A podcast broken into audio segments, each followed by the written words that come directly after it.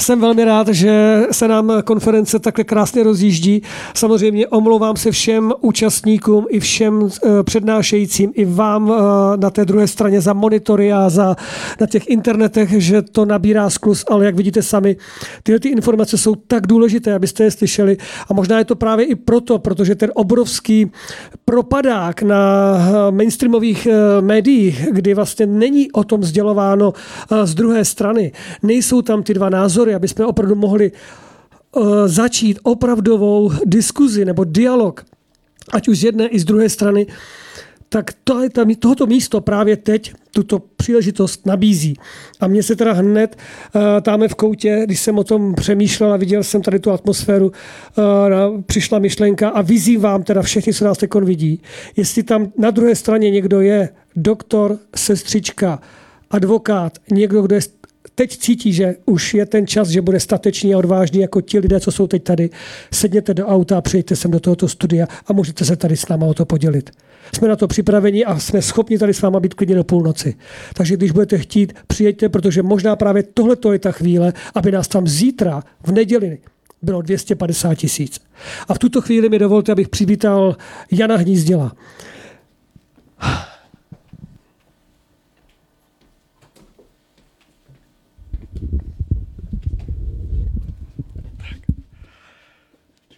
Jane, já hned za začátku jsem moc rád, že jste přijal pozvání. Na konferenci nejste poprvé a v tuhle tu chvíli se asi všichni těšíme, co nám řeknete. Přestože to nebude veselé, ale myslím, že nám to dodá zase o to větší odvahu a sílu, že to společně můžeme zvládnout. Eh, děkuji za pozvání. Hezké dopoledne, dámy a pánové. Eh, já bych se chtěl poklonit tady panu doktoru Rejchlovi a kolegyni paní doktorce Urbanové za jejich skvělá vystoupení a už ani nevím, co bych k ním dodal. Eh, já bych pochopitelně eh, v této chvíli byl radši s dětmi a vnoučaty, ale jsem tady právě proto, že mi na nich záleží. Tady už nejde o ochranu seniorů, já už jsem tedy nad 60, ale to, co mě tíží, je budoucnost mých dětí a vnoučat a děsím se skutečně té totality, která se na nás valí, aniž oni by byli schopni si to uvědomit. Já jsem už v březnu 2020, to byl můj první blog ke covidu, na aktuálně CZ napsal, že se velmi obávám zneužití viru k mocensko-politickým účelům. Pak jsem to v mnoha desítkách blogů jinými slovy zopakoval – Až jsem byl před dvěma týdny tedy vymazán, můj blog byl na aktuálně zrušen, eh, aniž by bylo sděleno, že bych se dopustil tedy šíření nějaké nepravdivé zprávy, eh, konstatovali, že jde o dezinformace.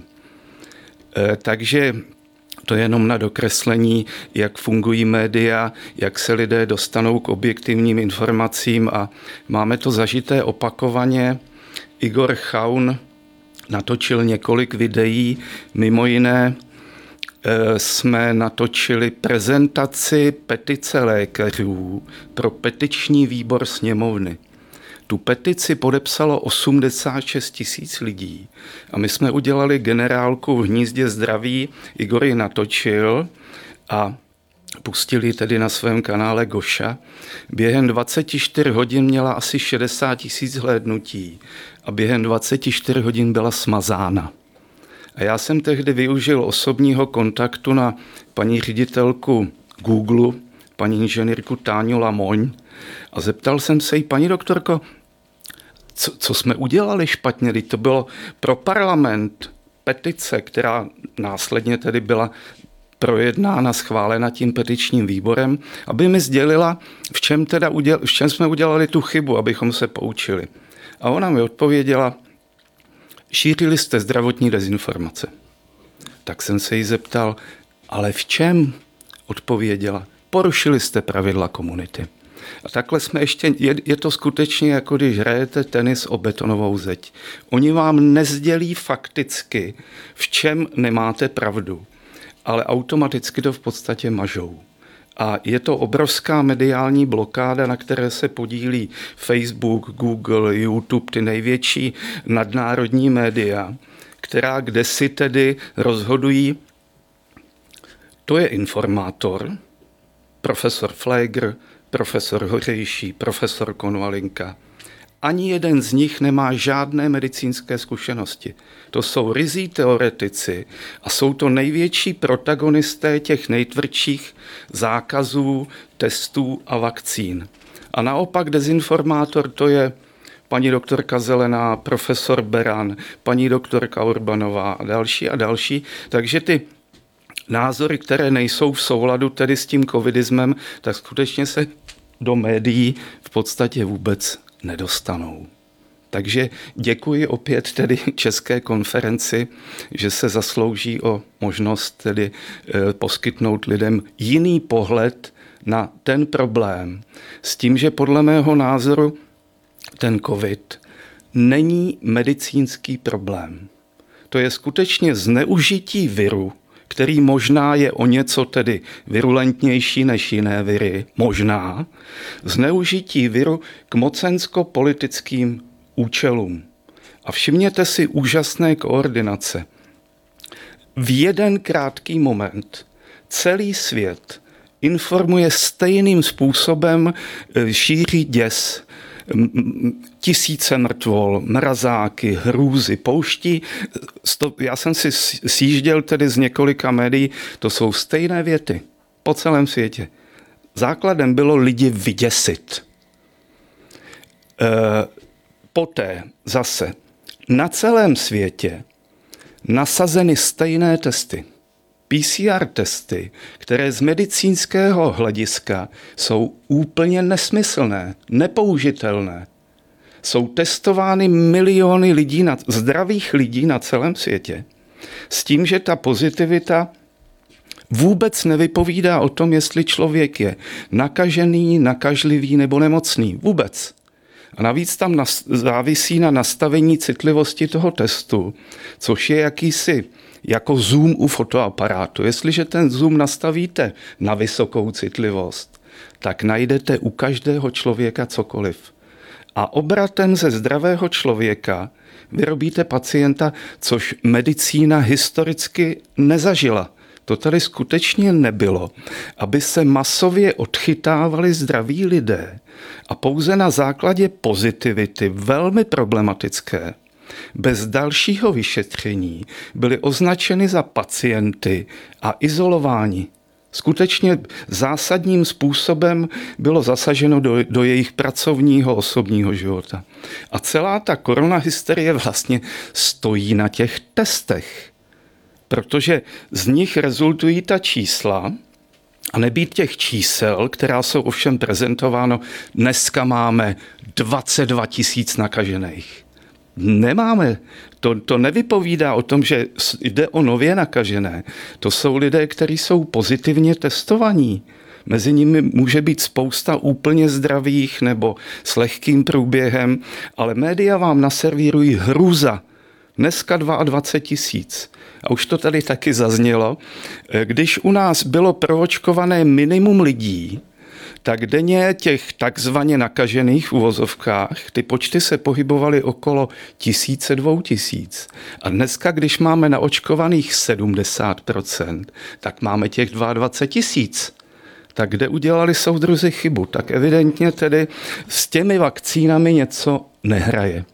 Takže to máme, já si myslím, že tak pandemie by v podstatě mohla skončit velice rychle, pokud se nebudou testovat zdraví lidé nebudou čísla a nebude vlastně argument pro to lidi zavírat, eh, lockdowny, očkovat je. Prostě problém zmizí, ale to, to nemůžeme dopustit, protože tím by se celá ta konstrukce úplně sesypala.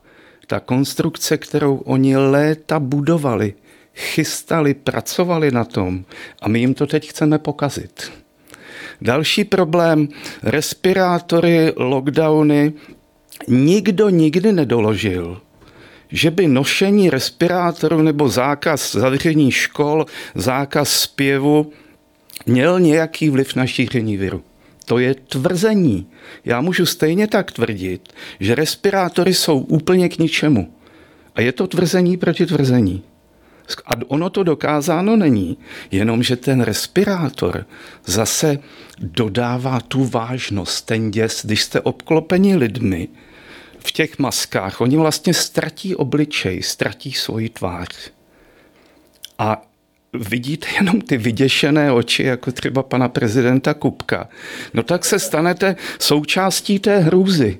A je strašně obtížné si to uvědomit a nejít s tím, odmítnout to. Já jsem eh, jezdím, jel jsem se metrem, byl jsem jediný bez respirátoru. Já ho neměl na sobě nikdy za, za celou dobu tedy korona hysterie. Nikdo mě neatakoval, nikdo mě nenapadal. Jel jsem 40 minut metrem. To mohl udělat každý v tom metru. A to je ten problém. Pokud to ti lidé neudělají, tu je ten jednoduchý úkon, každý sám za sebe. Já nepovědí si, já to s váma nehraju. Takhle to sundaj a zahoděj. Tyčinky do nosu, ne, ne, ne, já jsem zdravý. Vakcíny ne. Prostě já vidím jedinou možnost. E, určitě je důležité se scházet e, na masových akcích. Já jsem byl minulý týden na Palackého náměstí, setkání paralelní lékařské komory, zítra jdu na letnou, ale problém je v tom, eh, na tom Palackého náměstí se sešlo tak odhadem do tisícovky lidí a v ulicích bylo odhadem do tisícovky těžkooděnců. Skutečně oni tam byli v, v nejtěžší zbroji, takové ty dodávky plné, plné těžkohoděnců. Oni se skutečně pravdy nesmírně bojí. Jenomže těch lidí jednak tam bylo málo relativně a jednak jsou to stále ti samí lidé. Ti lidé, kteří už pochopili, jsou aktivní, konají, ale ta většina je tedy stále spící a jsou to i lidé nesmírně vzdělaní kamarádi. Oni čekají, jak to dopadne. A pokud budeme čekat, jak to dopadne, tak to nemusí dopadnout dobře. E, co se týče těch vakcín, už to tady taky zaznělo, e, Tady jednak je to experimentální záležitost. E, já si myslím, že v podstatě už ani nejde o vakcínu, že už se to vymyká i kategorii vakcíny. Dokonce je to asi dva týdny. Eh,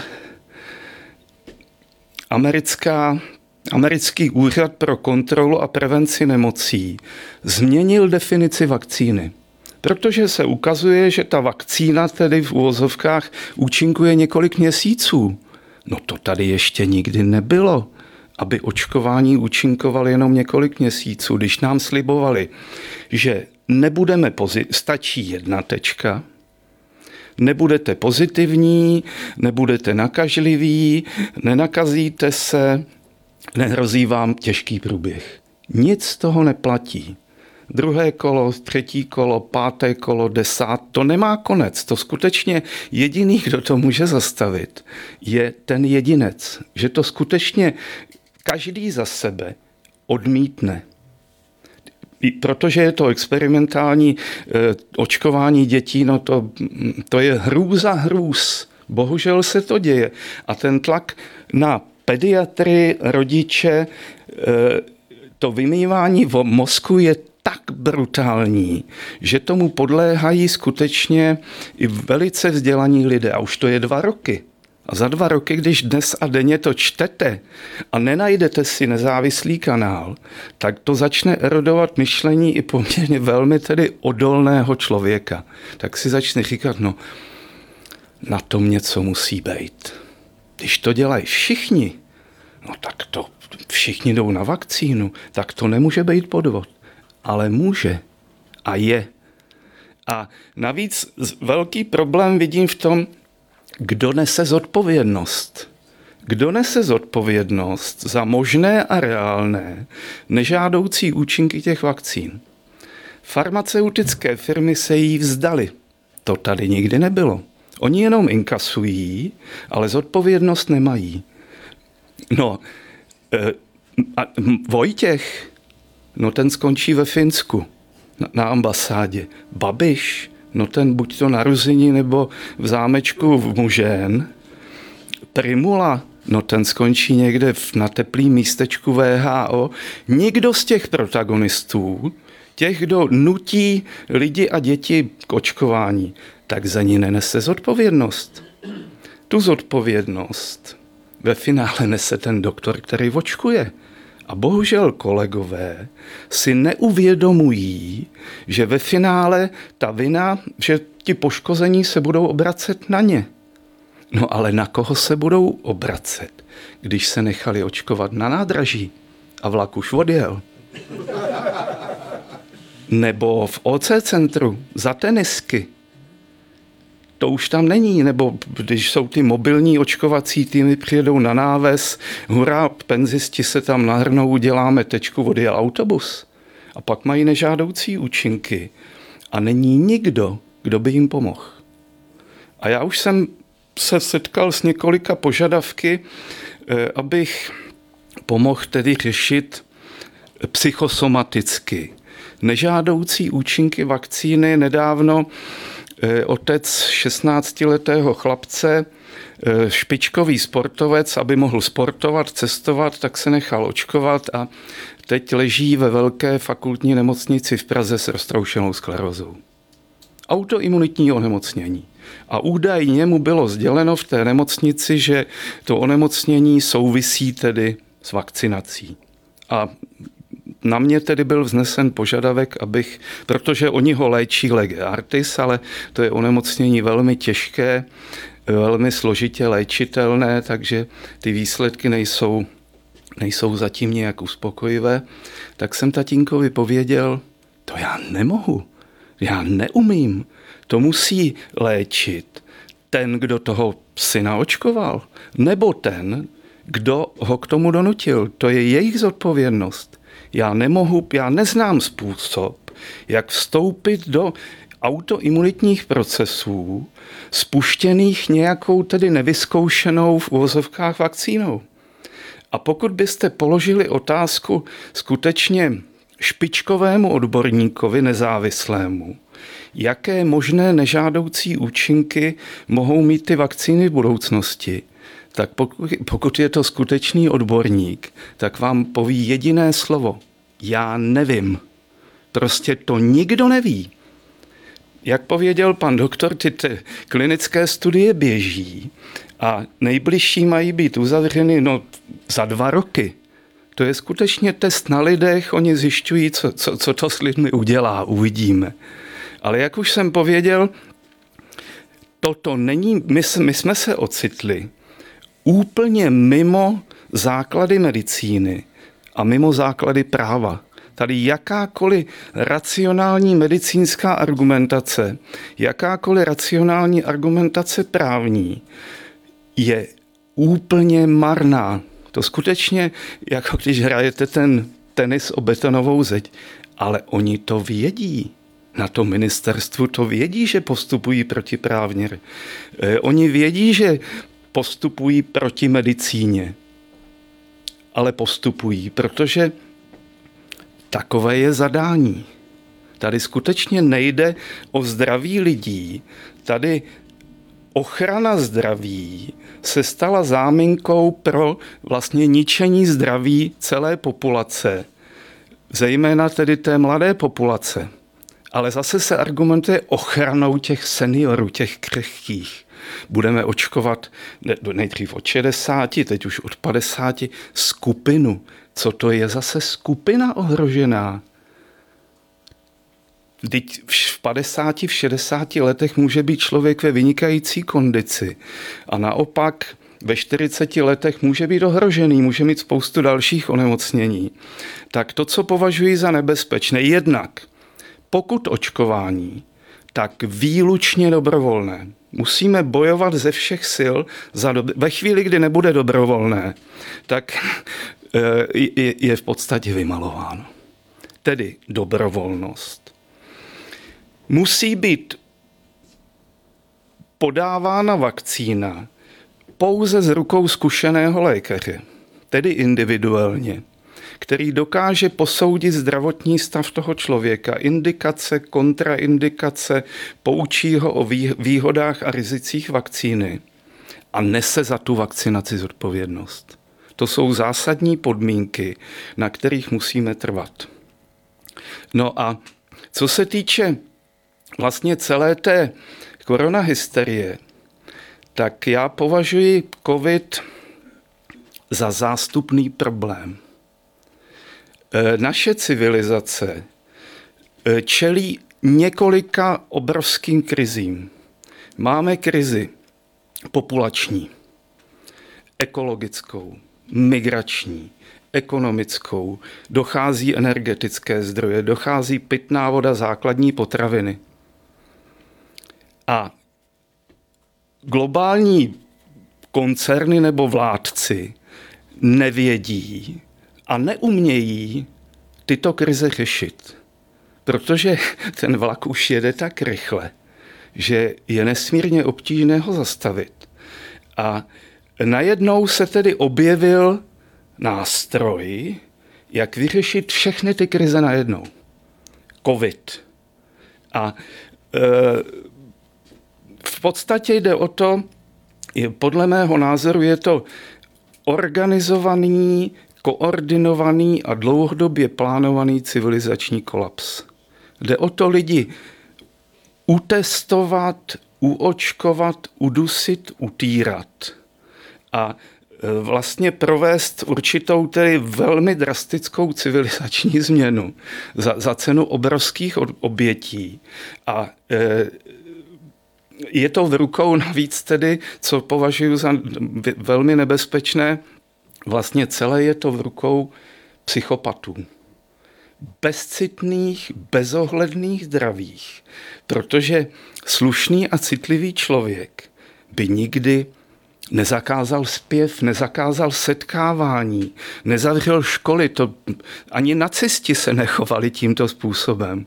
A když se podíváte na, na ty naše politické a medicínské špičky, já jsem o tom napsal i knihu, ta už je jaký zakázaná, jmenuje se Všichni jsou psychopati, jenom já jsem letadlo.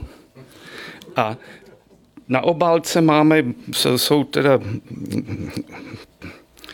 Štěpán Mareš nakreslil tam naše čelné psychopaty, takže když nakladatel chtěl inzerovat knihu, placenou inzerci na Facebooku, tak mu bylo sděleno, že e, to nedovolí, že je to politická propaganda. Takže pokud se chcete seznámit vlastně s mentalitou lidí, kteří nám to tady organizují, kteří nám tedy eh, dláždí cestu k té totalitě, tak v té knížce si myslím, že jsme to s kolegou popsali, aniž jsme tušili, co nás čeká, že jsme to popsali velice přesně. No otázka je, co s tím. Tady už zaznělo, musíme se setkávat. Já dostávám dnes a denně výzvy, pane doktore, spojujte se s kolegy ze zahraničí. Dělejte, my vám fandíme. Jste úžasný. Já jim povím, no to je hezký, že mi fandíte, e, ale teď je to na vás. Tady skutečně nestačí a já se obávám, že ty počty nebudou takové. Se sejít na letné, já tam zítra také jdu. Podívejte se, milionu chvilek se povedlo na letnou na letné schromáždit asi 300 tisíc lidí. Byl to úžasný happening. Ty lidi si zanadávali, zaspívali, šli domů a nic.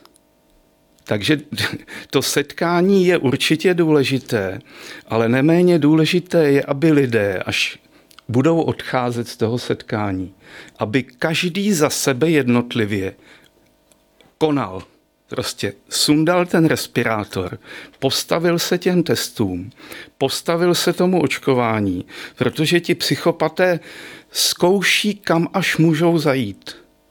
A když ne, nevidí odpor, no tak zajdou dál. Tak spolkli nám jedno očkování, no tak bude další. Tak další, no je, roušky, no tak nestačí jedna, tak dvě roušky. Tak jim naložíme lockdown, no teď neprotestujou tak jim dáme zase lockdown. A skutečně oni budou postupovat dokud nenarazí na ten odpor. Ale to je o rozhodnutí a svobodné volbě každého z nás.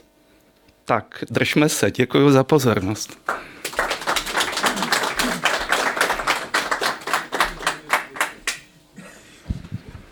Samozřejmě byla by škoda ne, ne položit otázku, takže pokud někdo z vás přítomných má otázku.